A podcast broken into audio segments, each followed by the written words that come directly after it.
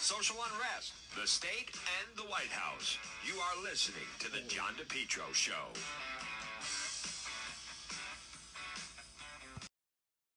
You're listening to The John DePetro Show, folks. It's A M thirteen eighty, ninety-nine point nine F M. You can always listen online at our website, depetro dot com. So I want to just uh, sum up. We're still trying to get some details. But this whole, um, the media completely misrepresented um, what had been said, or the way it was reported, I guess I should say. The way it was reported regarding this, um, he was described as a missing uh, child, missing boy, eleven years old, Christmas night. Well, see, the media loves, they they love a missing person story, right? It gets more attention, draws more attention, more intrigue. But what did what did we learn? We have learned that they found this boy. He was on Providence. Family lives on Atwells Avenue. Now, Let's let's pretend we would, can't speculate about his immigration status or the mother's immigration status. No one speaks English. Played that the other day. But they found him basically down the street from his house. So he wasn't missing.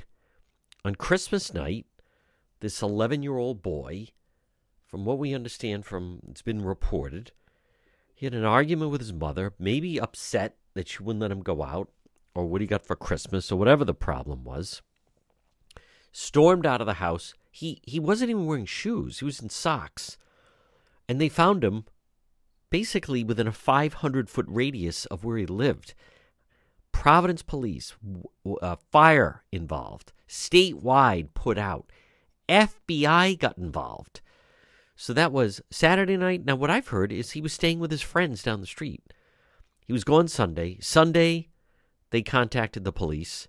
So news hit on Sunday. And then Monday, and then today. Now, we have heard, it's been reported, that the mother last night knew where he was, but was embarrassed and then wanted the police to find him. So the mayor goes rushing to the scene. The Providence police are on the scene. Let's play. This is Mayor Elorza, calls a press conference. This is embarrassing. They should be embarrassed. He wasn't fo- He wasn't even found in a different section of the city. He was basically found at the end of his street.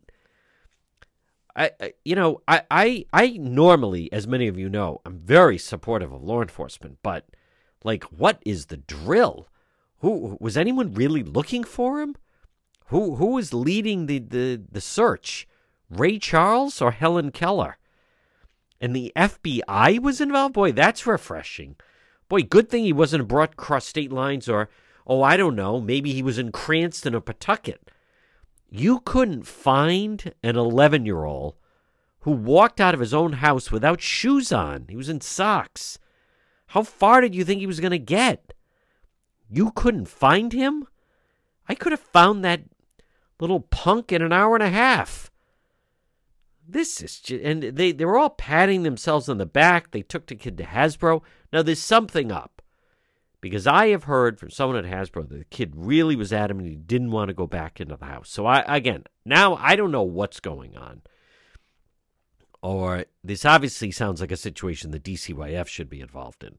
What was going on that on Christmas night at eleven o'clock at night, an eleven-year-old boy marches out of the house? They couldn't find him. They couldn't locate him. Who were his friends? Who lives around there?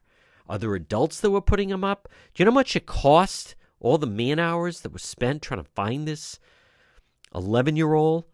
Plus the F B I was involved. Plus the, the a Providence fire was then in the Woonsocket River? Uh, and then the, oh, yeah, you know, yeah, he's, he's, he's in a car. Oh, okay.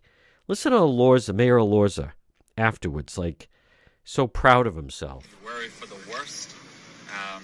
Especially being a dad, having a family. Oh my God! Worry for the family, worry for the child. What? But thankfully, the child was uh, just found safe and sound on his own street. He was transported over to Hasbro Children's. Totally unnecessary. His mother's joining him there.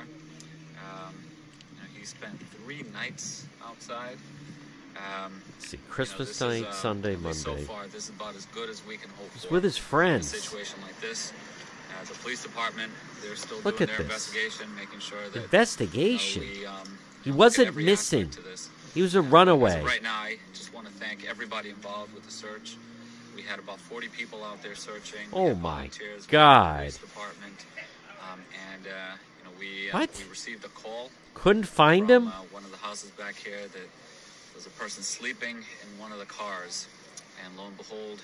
Uh, officers came and yeah, it was the neighbor. The child safe and sound. So we're very thankful, uh, very, um, very happy to hear that. Um, so that's it for me for now. Talk about an unsuccessful search. Forty people, forty people couldn't find this kid, and there was the mother on last night. Now I've heard she knew where he was last night, and that's why then making this. Oh, you know, why don't you come home? No, we want him to hear the message and then come home. I mean, you have got to be kidding me. My goodness. So, folks, that is the latest, how it came out. And um, I, I don't think this is anything to brag about, that's for sure. All right, you're listening to The John DePetro Show. Heating season is here. Let J K L Engineering design and install a natural gas, high-efficiency Carrier Infinity system. Energy-efficient, quiet, and more affordable than you think. If you're saying no gas, guess what? No problem. Let J K L Engineering design and install a high-efficiency heat pump system, including ductless splits. Heats in the winter, cools in the summer. These units are so efficient, it can reduce your oil bill by as much as ninety percent. They have the highest rebates in the market, and they also do new installation and replacement of high-efficiency gas boilers. J K L Carrier factory authorized dealer, licensed, by the way, in both Rhode Island and Massachusetts for fifty-five years. J K L's reputation, second to none. Call J K L Engineering today. Replacements, whether it's for a system replacement, oil to gas, or for a heat pump, estimates are free. Financing is available, both residential and commercial. Call J K L, four oh one, three five one, seven six zero zero. They do it right. They do it right the first time. This winter, you can depend on J K L Engineering. four oh one, three five one, seven six zero zero, licensed in both Rhode Island and Massachusetts. If you've been thinking about updating your website, or if you have questions about how to get the most out of social media for your business, you could receive a free consultation from a local digital marketing professional, and she's been doing this work for twenty-five years. Contact Karen Etchells at Innovest Digital Marketing. She will help you better position your brand on the web to engage visitors and get results. She's local and responsive. Give Karen a call for a free consultation at four oh one, three two one, two seven nine nine. That's four oh one, three two one, two seven nine nine. Or find Karen on the web at w w w dot innovast dot com. Folks, you're listening to The John DePetro Show weekdays on A M thirteen eighty, ninety-nine point nine F M. There's an intriguing new book about the king, Elvis Presley. And joining us right now is the author. It's Sally Hoedel. Sally, first of all, very impressed by the book. If you could just start off uh, the title, Destined to Die Young. How is it that you came about with that title? Absolutely. Thanks, first of all, for having me on. I'm excited to talk with you today. Uh, the title was, you know, poetic in nature. I think there's been so much sensationalized stuff put out there about Elvis. I just wanted it to be genuine and sincere and informative too. And and what I love about the cover, because you've seen it, is that, you know, his name doesn't have to be there at all, right? And you know it's an Elvis book just by that image and that profile alone.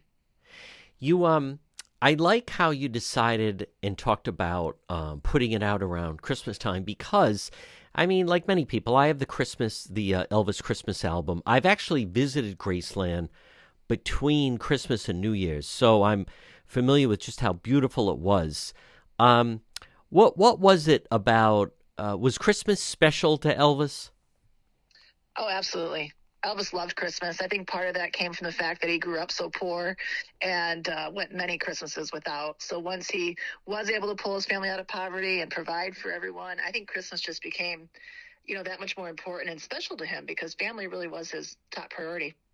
I like how you go out of your way to clear up what you believe are a lot of misconceptions about Elvis. And let's start off with a big one that a lot of people believe, that it was just his lifestyle that led to his early death. And and you write extensively that that, that was not the case. Absolutely. And, you know, back to the title of Destined to Die Young, I believe that Elvis was destined to have a short life. And his story has long been told as one of self-destruction in the pop culture world, you know, for sure. And it really was a struggle to survive. And by the time he passes in nineteen seventy-seven, he's has disease or disorder in nine of the eleven systems of the body. And again, always written off as kind of the end result of lifestyle and the prescription medication problem. But my research shows there's evidence that at least five of those were pre- present prior to fame, most likely since birth, genetic in nature. Um, so again, the destined part is that I explore his family tree, and his paternal grandparents were first cousins. It creates a lot of health issues for his mother and her siblings, many dying in their forties. And then Elvis dies in his forties as well, similar issues, and it stops being a coincidence. Folks, again, we're speaking with the author of the new book, Elvis, Destined to uh, Die Young. It's a tremendous read. The author is Sally Hoedel. And Sally, again, I want to go back to the fact that you point out that he is, um, you know, kind of depicted as uh, the he's kind of put in the same category of like a, a, a Jimi Hendrix or a Jim Morrison or a Janis Joplin. He was not on a path of self-destruction. The prescription medication became a problem because a lot of it does have tolerance issues. It has addiction issues, even the things he's taking for the ailments that he knew he had. Uh, but, you know, it initially, the question is, why does he turn to that medication in the first place? And he initially took it to hide and deal with a lot of the problems that made it difficult to be Elvis Presley. And it starts out with something that we think is rather simple, like insomnia, but he had lifelong insomnia. He takes medication for that, and it works. He has a serious colon problem, which causes incredible pain. He has a serious immune system issue, which was probably very little was understood about that in the seventies, and it really does create a lot of health issues for him. So he takes medication to not only treat these things, but also hide them, because he didn't want to appear weak as a male in the nineteen seventies. You know, and it worked. They've been buried for over forty years, and all that most people know is that he had a problem with the prescription medication. So was he, was the king, was Elvis, um, kind of a depressed Howard Hughes type figure? You write that he was not this depressed recluse that a lot of people depict him as. Yeah, I don't see him that way. And, you know, many times throughout his life, he's on record, even in the last couple of years when things were difficult, as saying, I love being Elvis Presley. I wouldn't want to be anyone besides Elvis Presley. He prided himself on the fact that he pulled his family out of poverty and was able to keep them there. I do think depression, you know, he dealt with that from time to time, as we all do, with life's ups and downs. And the kind of fame he had to live with was very difficult. Uh, but I think a lot of that uh, assumed depression or staying in his room, especially during that last year, more than he would have normally and being at Graceland more often, uh, was really the end result of not feeling well, not being able to do the things he wanted to do. You know, his performances changed a lot. He used to be a very active karate move kind of thing on stage. And, and it really, you know, he started to stand still, and, and a lot of that is because of the pain and the issues he was dealing with. So, yeah, I think that that was depressing in a way, right, to not be able to live and perform the way you want to. And that's a different kind of depression than the Howard Hughes and, you know, mental illness kind of thing that he's kind of been painted with over the years. What did you think of the quote how, after the Beatles met Elvis, they they then appreciated and felt, you know, and they had said, at least we have each other, and there were four of them, where Elvis, he was just... he was alone. What do, what do you what do you make of that quote and observation by the Beatles? Yeah, and you know, Elvis's fame, I always say it, his story is not one of self-destruction. It's a story of survival, and first through that poverty, but then second, through that extreme fame that no one had experienced before. And then, like you said, he was alone on that. And that's part of why he creates that bubble of people around him, so he can have some kind of normalcy in this very alternate universe, you know, that he's living in. So I think it's awesome that the Beatles were able to recognize that. And, uh, you know, I know, I think they had a mutual respect between the between Elvis and the Beatles, both huge acts, right, of the fifties and sixties. And I'm so glad they were able to meet. And I, I think they had a, a mutual respect. Folks, again, we're speaking with Sally Hoedel. The book is Elvis, Destined to Die Young. Sally, uh, before I ask you a little bit more about the book, I am curious, how has it been received? And are there some things about it that, that were important to you that really resonate with people? It's been very well received, and I'm, I'm happy for that, because Elvis deserves this, right? Like, Elvis is not just a rock and roll star. He is a historical figure. He culturally shifted the universe in a very, very big way. And if you look at the, you know, the top ten songs on on the charts in nineteen fifty-six and before Hound Dog hits and Don't Be Cruel, it's How Much Is That Doggy in the Window? And it's Perry Cuomo and, you know, uh, Tony Bennett. So you can, when you think about that, you can understand how shocking Elvis was. And when we look at him through that narrow lens of sex, drugs, and rock and roll, it really isn't enough.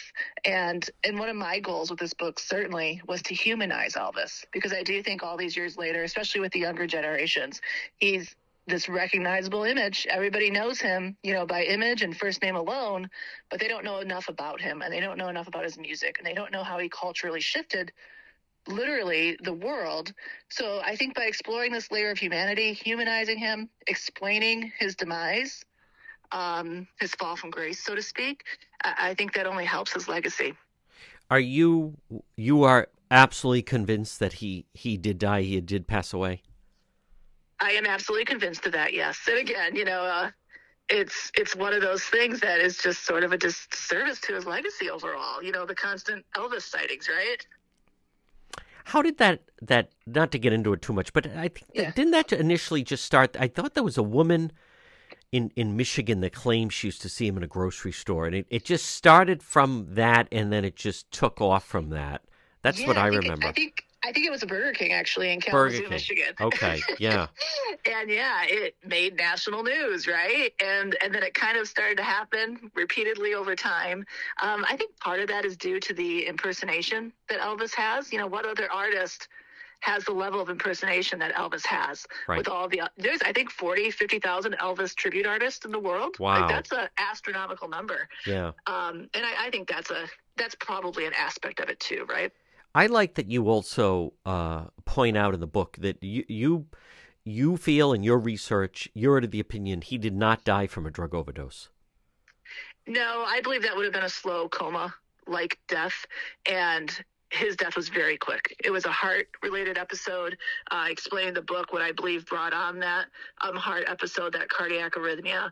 And again, when you look at his mother dying at forty-six, an uncle at forty-six, an uncle at forty-nine, another uncle at fifty-eight, all liver, heart, you know, related issues. And you see these liver and heart related issues play out in Elvis, it stops being a coincidence. And we have to remember that all those other relatives, they didn't live the rock and roll lifestyle that Elvis did. Right. Yet they all passed at very similar ages. Hmm, forty-two. Folks, again, the book, Elvis, Destined to Die Young. The author, Sally Hoedel. Sally, congratulations on the book. Uh, it's well thought out. It's very well written. I can tell that it's not a typical author almost assigned. Th- this was is the way I perceive it, a great passion of yours, and you seem determined to set the record straight on certain things about Elvis. Absolutely. And thank you for all that. It, it was a passion project for me. I am a, a journalist and a writer, but a lifelong Elvis fan. And I always say I'm lucky my childhood had a soundtrack because my dad played records. And, you know, I've been an Elvis fan for a long time. Pieced this together and it just made sense. I had to share it. Make Henry Oil your oil provider this winter. Give them a call today. Call Henry Oil, four oh one, five two one, oh two hundred, four oh one, five two one, oh two hundred. oh two hundred. Henry Oil, serving most Rhode Island and southeastern Mass. Automatic delivery, budget plans, service contracts, lock and cap pricing. You can depend on Henry Oil. Call them today, four oh one, five two one, oh two hundred. Reliable, affordable fuel oil delivery. Fuel, fuel oil, diesel, gasoline delivery, residential and commercial. It's Henry Oil. Give them a call. Since nineteen forty-seven, you can depend on Henry Oil. Call them today. Make Henry Oil your oil provider. four oh one, five two one, oh two hundred, four oh one, five two one, oh two hundred. Remember, online at henry oil dot com. Go with the original, go with the best. It's Henry Oil. You're listening to The John DePetro Show, A M thirteen eighty, ninety-nine point nine F M. Folks, last week we did an interview with a local doctor, and we got such a tremendous reaction, and he's uh, very generous to uh, provide us with more of his time. I want to welcome back to the program. It is Doctor Andrew Bostom. Doctor, again, thank you for joining us. Uh, it was tremendous. What a tremendous reception we received from your appearance last week. So if you'd be so kind, I'd like to kind of check in with you and get a feel from where you think we are right now with this new variant and where everything that the state is doing or should be doing. Right. Yeah, I, I um, I, I, I think I think right before the holiday, John, we'll see if there's if there's a big uptick with all the gatherings, you know, during during um, Christmas uh, and, and and New Year's. But but we'll have some indication like, by, by tomorrow, at least for, for the Christmas phase of the holiday. Um, it, we were actually looking at a plateau right as we went into the holiday, which was reassuring and um, was cu- quite quite similar to what happened last year around Christmas. You know, the, the, the infections last year in a different in a different state. You know, less less natural infection, obviously no vaccination really to speak of, and um, we really had seen the peak of infections for for what was at the time um, the Alpha wave uh, uh, and the original Wuhan strain um, before Christmas. And it took a while to come down, but but it was really it was really plat- it had really reached its peak and was on on, on its way to plateauing in terms of, of, of infections. There's always a little lag with hospitalizations and deaths, um, and you know I'm just cautiously optimistic that maybe we're going to see the same thing. Omicron is causing obviously a significant amount of infection. Um, but it's clearly the data are in from South Africa, and we're getting some confirmatory data from, from Europe that this is clearly a uh, a milder variant. It, it, it's it's causing less uh, more morbidity and, and way less mortality. Um, and again, some of that is the virus itself, uh, which seems to have mutated, you know, mercifully to a less virulent uh, strain. Um, but and then of course also the impact of of, uh, of the measures we've taken, um, particularly. Um, you know, vaccinating some of the high-risk populations, and and the impact of natural immunity. Um, I, I, I did just want to uh, talk a little bit, though, John, about Go ahead. Um, an analysis that um, has been ongoing, really. Um, th- thank, thank, uh, very much thanks to to my local representative, Mike Chippendale, yes. who has been very dogged about getting. Um, monthly uh, updates um, since July. So um, I had shared a paper with Mike that was very, very provocative from Israel. They're, they've always been ahead of us, both in terms of vaccination and in terms of when the waves have hit. Hmm. And they did an analysis of their uh, initial um, Delta wave uh, after uh, a lot of vaccination had taken place in Israel. Uh, and a time had lagged to allow for some of the impact that we're now seeing, unfortunately, of this vaccine waning, and comparing that to, to, to natural immunity acquired, you know, earlier in, in, in Israel. And the data were quite striking and showed that um, the the impact of natural uh, infection relative to vaccination uh, was was highly was highly uh, significantly advantageous. In other words, um, when they looked at um, did a whole series of analysis from a huge, uh, a huge um, H M O database in Israel. Uh, it was the Maccabi H M O. Uh, Israel's basically divided up into, I think, three large H M O groups. It's essentially a socialized uh, system, um, and and so they looked they looked at uh, outcomes uh, that were evaluated between June first and August fourteenth, um, and they uh, were able to adjust for age and comorbidities. Uh, and they employed uh, different different models to look at uh, compare the previously infected without who had not been vaccinated with, with vaccinated individuals. And they were they were able to match for for for time uh, and uh, a time of follow up. And what they found was striking, John. The, and, and and this is why I got so interested in you know what, what we might be able to look at in Rhode Island. Um, so in, with the first model, this very tightly matched model. Showed that there was a thirteen-fold increased risk for asymptomatic infection, uh, a twenty-seven-fold uh, greater risk for clinical infection, and an eight-fold increased risk for hospitalization, comparing those who were fully vaccinated but had no history of prior infection to those who were not vaccinated but did have a history of prior infection. Um, and, and these were these were rather striking data, and they persisted even when they didn't match for the times uh, of first uh, a first event, whether that was a vac- you know vaccination or or infection. So in other words, you could go all the way back to people that had been infected as far back as the beginning of twenty twenty, and now just look at this period um, during the Delta wave. So obviously, the people who were vaccinated, um, you know, were vaccinated much more recently, and despite this time disadvantage for those with prior infection.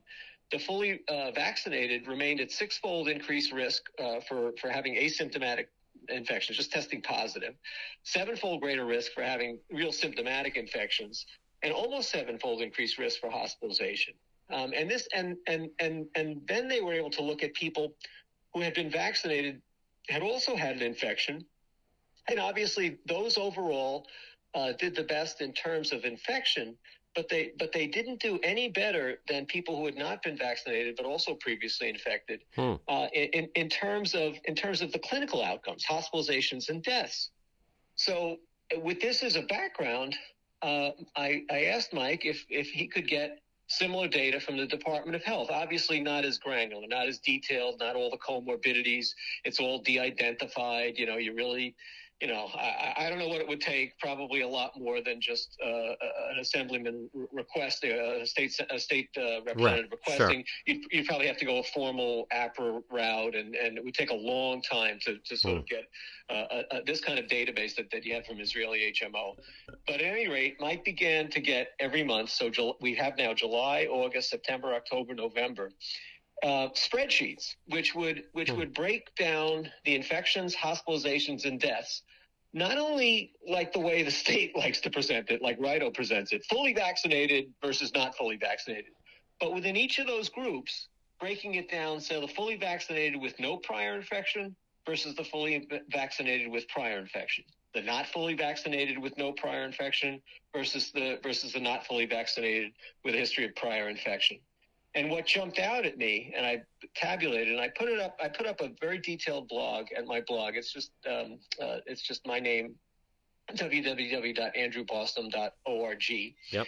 Um, and I did a little quick summary of it on Twitter at Andrew Bostom. Um, and and it's really striking, John. So if you if you look At, at just the, the summary results from that that simple that simple kind of uh, of breakdown. Um, first of all, just looking at the raw percentages, the fully vaccinated over this five month period, and it, and it's basically the delta wave. You can see the you can see the you know the Department of Health has a nice graphic which shows you um, when the different variants have taken over and and and come in, you know, predominate. So if you look at the period that we, we analyzed, July to November, it's very clear. It's, it's, it's basically, it's basically all Delta. Um, and, and if you, if you, if you look at, uh, at, at, at just raw percentages of, of which, which populations accounted for what percentage of infections, of hospitalizations and deaths, um, the fully vaccinated accounted for thirty-eight point three percent of COVID infections during this five month period. thirty-one percent of, of COVID uh, hospitalizations and almost forty-five percent of COVID deaths during this July to November uh, Delta wave. But of course, John, you have to you have to be able to come up with, you know, oh, epidemiologists always want to know, rightfully, what the denominator is. So I had to make some estimates, like what are these populations? Like how many people, you know, are fully vaccinated? How many people are not fully vaccinated? How many people have a history of prior infection? So I walked through in the blog how I did that. But basically, it's it's it's quite striking. Um, so at the t- I, I just took the midpoint of this entire period. I used the date of September fifteenth, and I said, um, what what are the what are the what are the estimates that you can come up with for the for the numbers in those three groups? Again, fully vaccinated, not fully vaccinated, and then regardless of vaccination, people that had a prior infection infection at some point during the course of the pandemic. Um, and, and these are very large numbers, however, for each of them. So it's about it's about six hundred ninety-one thousand people. Wow. That had been fully vaccinated by that time. Hmm. Uh, about about four hundred five thousand that had not remained not fully vaccinated. But the most striking thing, and this comes from an estimate that's provided by a C D C-sponsored website that's run by by you know epidemiologists from Harvard, Stanford, and Yale. What they projected as of as of September fifteenth, that if you look at the you know if you look at the U S Census estimate for, for Rhode Island's population, fifty-six percent of the population had been infected by then. So that's about six hundred fourteen thousand people. Wow. That had a history of prior infection. So now the denominators become workable, and you can express everything uh, per one hundred thousand. So I just I just calculated some crude rates, and I'll, I'll I'll go through them quickly, and then and then I was able, using something called a rate ratio, to, to compare. Um, I was most interested in, in comparing those with a prior infection, regardless yep. of vaccination status, to those who were fully vaccinated. In other words, that becomes the reference group, those who were fully vaccinated but had no history of prior infection. But if you just look at the crude rates, for example, for infections, uh, there was there was two thousand one hundred forty per one hundred thousand in the fully vaccinated, no prior infection. Much higher rate in the not fully vaccinated, no prior infection, five thousand nine hundred ten. So more than twice the rate hmm. uh, per one hundred thousand, but only two hundred seven per one hundred thousand in those that had a prior infection, regardless of their vaccination status. And this theme plays through the more important clinical outcomes. Yep. So if you look at hospitalizations, fully vaccinated, no prior infection, um, eighty-four per one hundred thousand in, in the in the fully vaccinated. Uh, not fully vaccinated, no prior infection, about almost four times as many, uh, three hundred twenty-seven per one hundred thousand. But if you go back, to, again, re- look at prior infection, regardless of vaccination status, only eleven per one hundred thousand. Hmm. Uh, by the time you look at the deaths, and over this over this period, there were one hundred ninety-two deaths, uh, again, with or from COVID in, in Rhode Island during this five-month period. It's going to be higher this month. December is a bad month. It was a bad month last year. It's yep. going to be a bad month again this year. Right. Um, the rates per one hundred thousand were twelve for those that were fully vaccinated, no prior infection. Um, not fully vaccinated, no prior infection, twenty-five. So twenty-five per one hundred thousand. You know, more than twice as many versus twelve per one hundred thousand, hmm. but only one per one hundred thousand with a history of prior infection, regardless of vaccination status. Wow. Huh. And then I was able to calculate, you know, what are these, what are these risk ratios? These, what, you know, what, this is, this is always an important epidemiologic measure. And just, just to, just to, just to cut to the chase, compared to the fully vaccinated, now I'm just comparing the fully vaccinated with no prior infection to those um, who were previously infected, regardless of whether they were vaccinated or not. So compared to the fully vaccinated, those previously infected had a ten point four fold lower risk of infection, a seven point nine fold lower risk of hospitalization, hmm. and a twelve point three fold reduced risk of COVID nineteen mortality. And so my my bringing this to light with the help of, of, of Mike Chippendale is is to, you know, to, inc- these are, after all, John, these are the public's data. These right. are RIDO's data. data. Yep.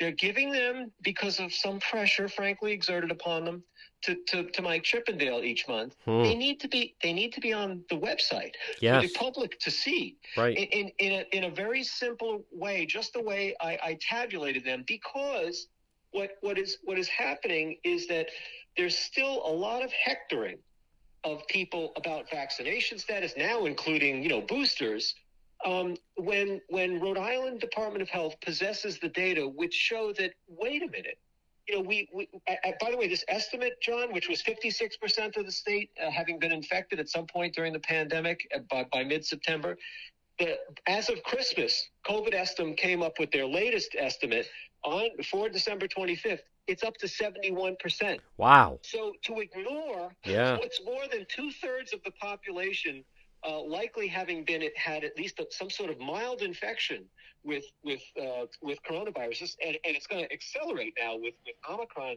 being, you know, so much like a, a, a true classic cold-causing coronavirus, hmm. um, albeit it can still it can still harm people that are that are that are frail. There's no question about that either.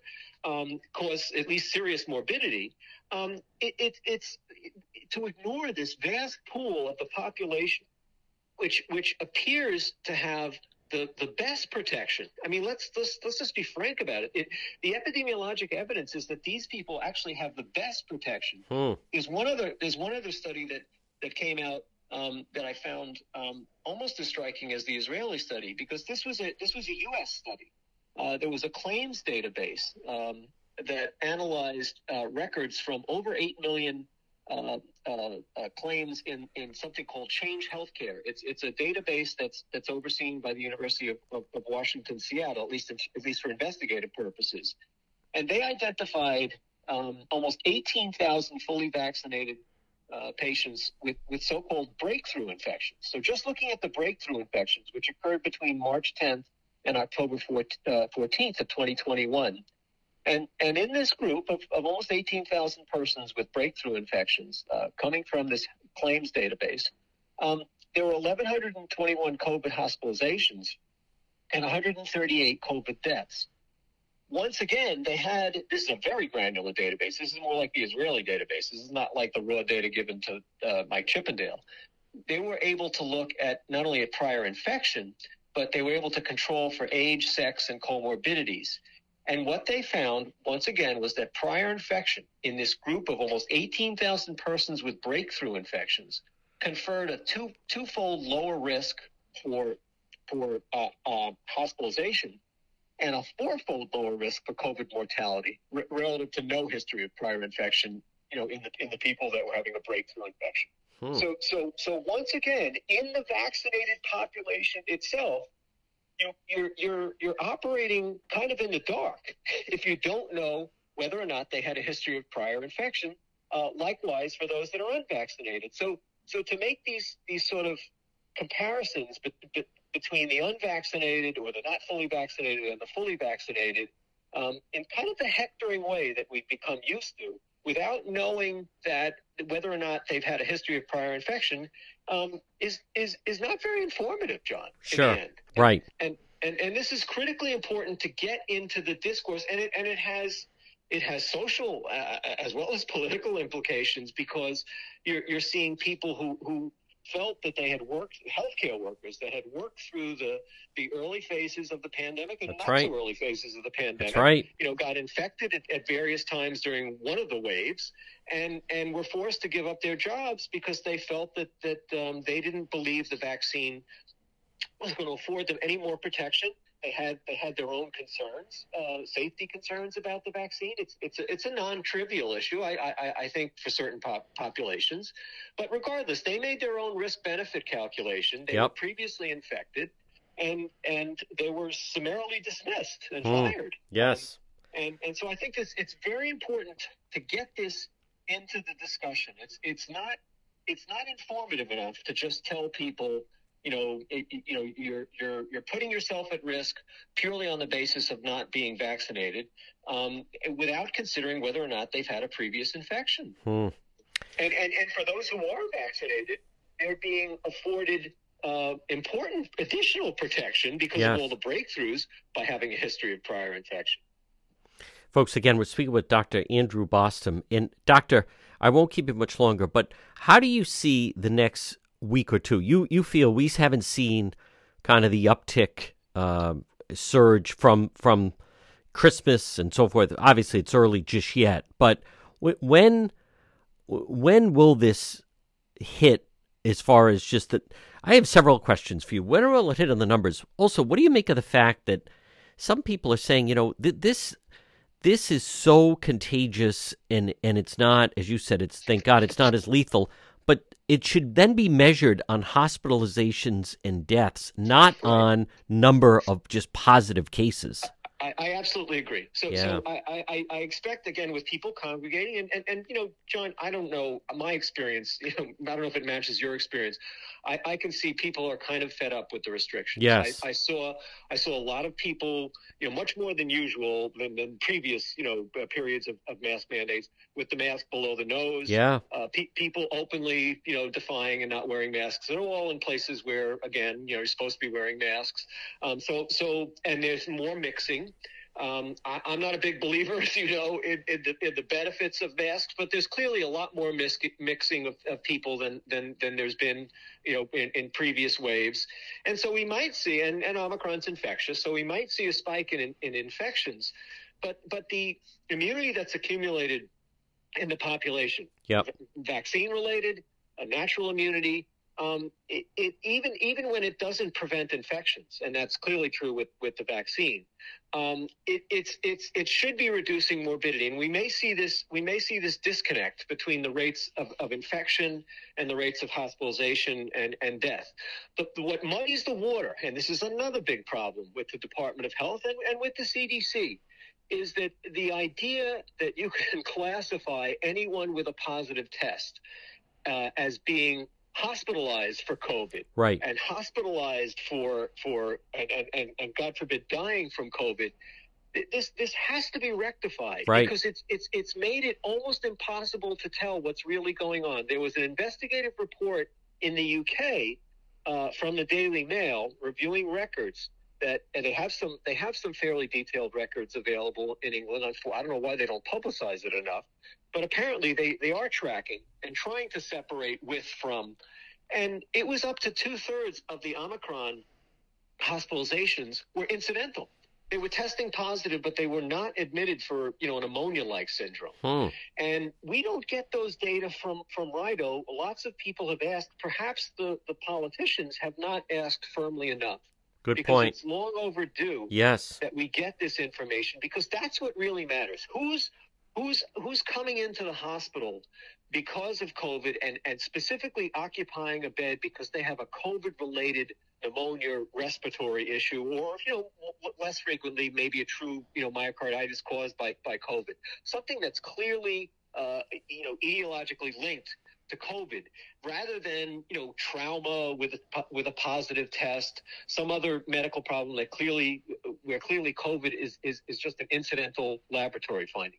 Those really need to be separated to see what's truly going on. But I'm cautiously optimistic, you know, just based on what we were seeing uh, before Christmas, um, that that that maybe we were at least getting to, to a plateau. There may be some hiccups and some burps, you know, uh, uh, you know, again, with all the mixing during the holiday. But I'm just, you know, cautiously optimistic. You know, uh, I'm also perfectly willing to be blown out of the water, and you'll have another rise. And, you know, but but I mean, I obviously hope against that. Um, but there's, you know, there is a lot of unpredictability to this. But but but clearly, you know, the weight of the evidence certainly suggests uh, by now that Omicron is is less is less virulent, even if it even if it might be equally contagious, or some have argued slightly more contagious. Um, and, and the reservoir immu- in, of immunity in the population um, keeps growing. Uh, so so that's working against, you know, really bad outcomes. How does it enter the body? Is it different than the, the Delta or the, you know? The... It's all, yeah, it's all it's all aerosols. It is. It's all aerosols, yeah. There, yep. there may be, you know, John, there's always been a concern um, that there's a little, there's, well, certainly, you know, not to be too gross about it, there's there's a tremendous amount of, of virus shed in the stool, and, oh. and that's why you could, it, it is useful to monitor water supplies and, and sewage treatment supplies oh. and things like that, um, effluent. Um, how much how contagious that is um, is is has never has never been that clear. Oh. There, there's probably some benefit to basic, you know, cleanliness, hand washing, and things like that, but it it, it clearly seems to be that the, the predominant mode of transmission is, is micro aerosols. What about handshakes or touching doorknobs and things like that? Yeah, again, that, that, that does not seem to be, surfaces do not seem to be okay. the main mode of, of, of, of trans of transmission. Right, but when people are greeting each other, a holiday. Someone, you know, gives them the other. But, but but that involves a lot of a lot of movement of, yes. of, of air, talking. It doesn't yeah. just have to be sneezing and coughing and no. things like that that are obvious. Yeah. Folks, you again, know. He is Doctor Andrew Bostom. Doctor, excellent as always. We will talk to you again. Propane Plus. For heating and cooling, call Propane Plus today in Massachusetts, five oh eight, two five two, three three five nine. In Rhode Island, Propane Plus number four oh one eight eight five, four two oh nine. It's the Johnson family. It's Propane Plus, the leading full-service provider of propane to Rhode Island and southeastern Mass. Not only can they install your tank and schedule propane deliveries, but they can service your entire heating, cooling system and install any propane or natural gas appliances. Locations in East Greenwich and also in Rehoboth. Remember, Propane Plus is energy for everyone. It's affordable, sustainable, equitable, good for the environment, and also now it's renewable. Online at propane plus dot com. Propane Plus, heating and cooling. In Massachusetts, call their Rehoboth office, five oh eight, two five two, three three five nine, and in Rhode Island, four oh one, eight eight five, four two oh nine. You can depend on Propane Plus.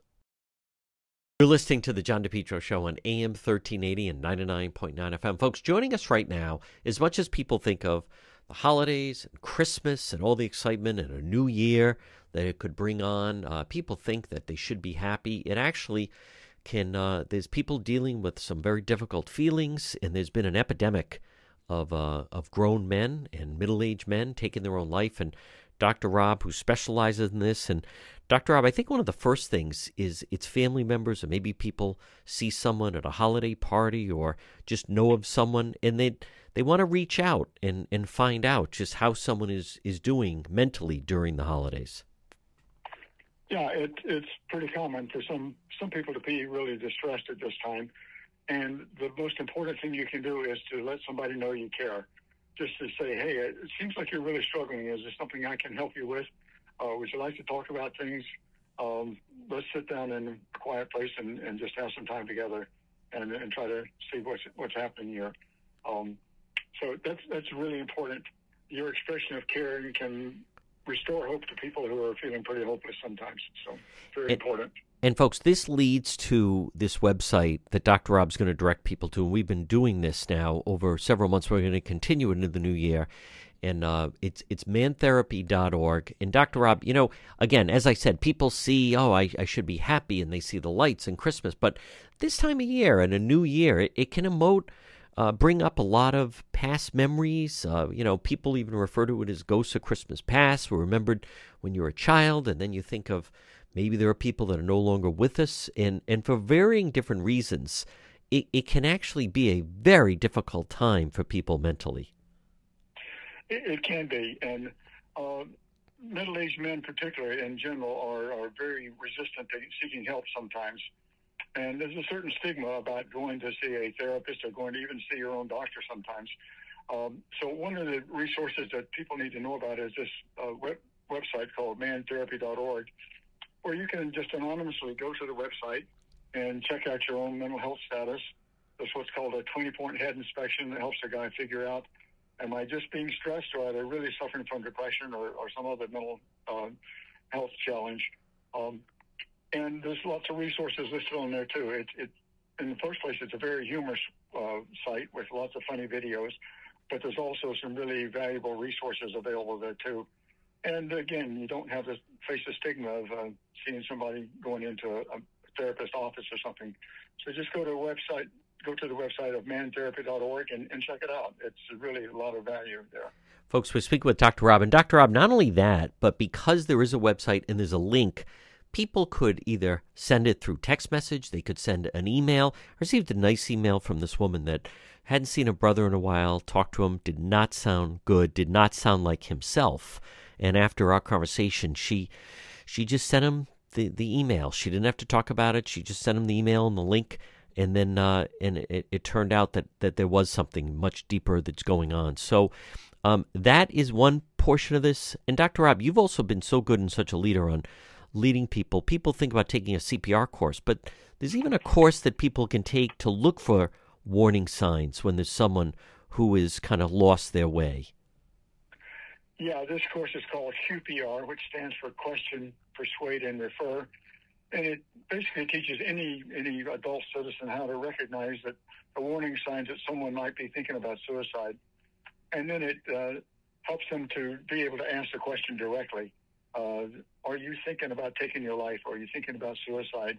And then let me help persuading them to let you help them get some help, uh, just as a friend or a neighbor or a coworker, not a professional, but just somebody who cares about them.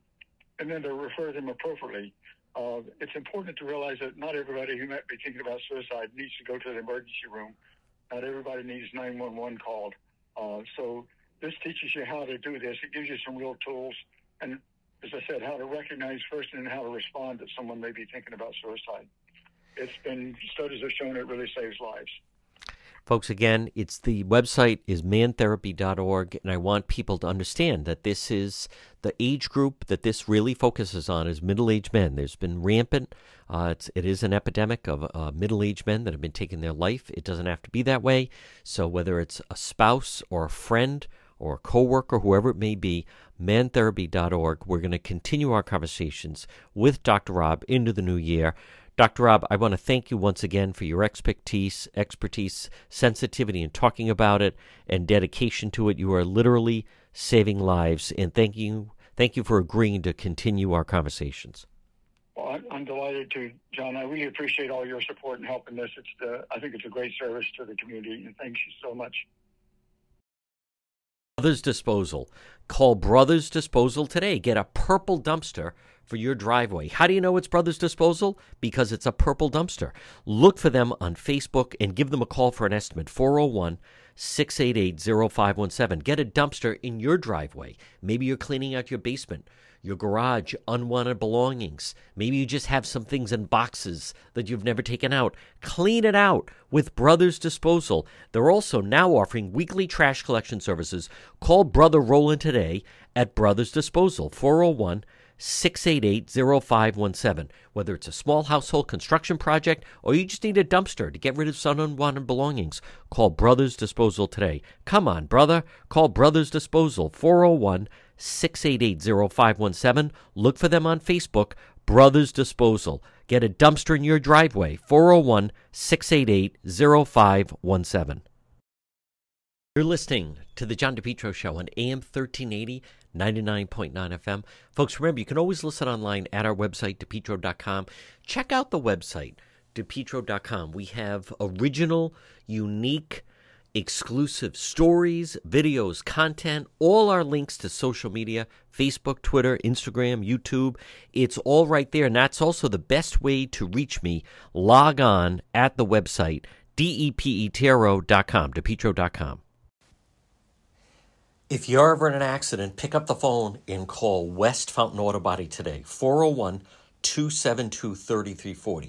Were you in an auto accident? Someone damaged your vehicle? Folks, it can happen, whether it's people not paying attention, a drunk driver, people texting and driving. If you're ever in an accident, pick up the phone, call West Fountain Auto Body, four oh one, two seven two, three three four oh. They're located four hundred West Fountain Street in Providence. Remember, with West Fountain Auto Body, they're going to work for you, not the insurance company. Call them today. If you were in an accident, drunk driver, someone texting and driving, minor fender bender, even a nearly totaled vehicle, call West Fountain Auto Body today, four oh one, two seven two, three three four oh. They'll handle everything for you, the original, the best, and if you're in an accident and a tow truck pulls up, tell them, bring that car over to West Fountain Auto Body, four oh one, two seven two, three three four oh, four oh one, two seven two, three three four oh, West Fountain Auto Body, located four hundred West Fountain Street in Providence. They'll work for you, not the insurance company. If you're in an accident, call West Fountain today. Get it repaired, four oh one, two seven two, three three four oh. Well, remember, stop in and see Michael at the C B D store, the C B D store, and they're located eighteen forty-five Post Road in Warwick. They're right off of ninety-five, right across from Airport Plaza. Stop in and see Michael, so knowledgeable, at the C B D store. What can they help you with? Well, they can help everyone, especially whether or not you're maybe you're fighting stress or anxiety this time of year, all time of year, everything we're going through. Maybe you have trouble sleeping or you're dealing with pain, even seizure. Stop in and see Michael, and he'll help you, all natural, at the C B D store, eighteen forty-five Post Road in Warwick. You can also find them on Facebook. What they're also amazing about is they even have it for your pet. That's right. We started to give it to our dog, who's a little bit older, and it really helps his hind legs jump up onto the, the deck. Folks, stop it and see them, the C B D store, and mention the John DePetro Show, twenty-five percent off your first purchase. Stop and see them, the C B D store in Warwick. Look for them on Facebook, eighteen forty-five Post Road in Warwick.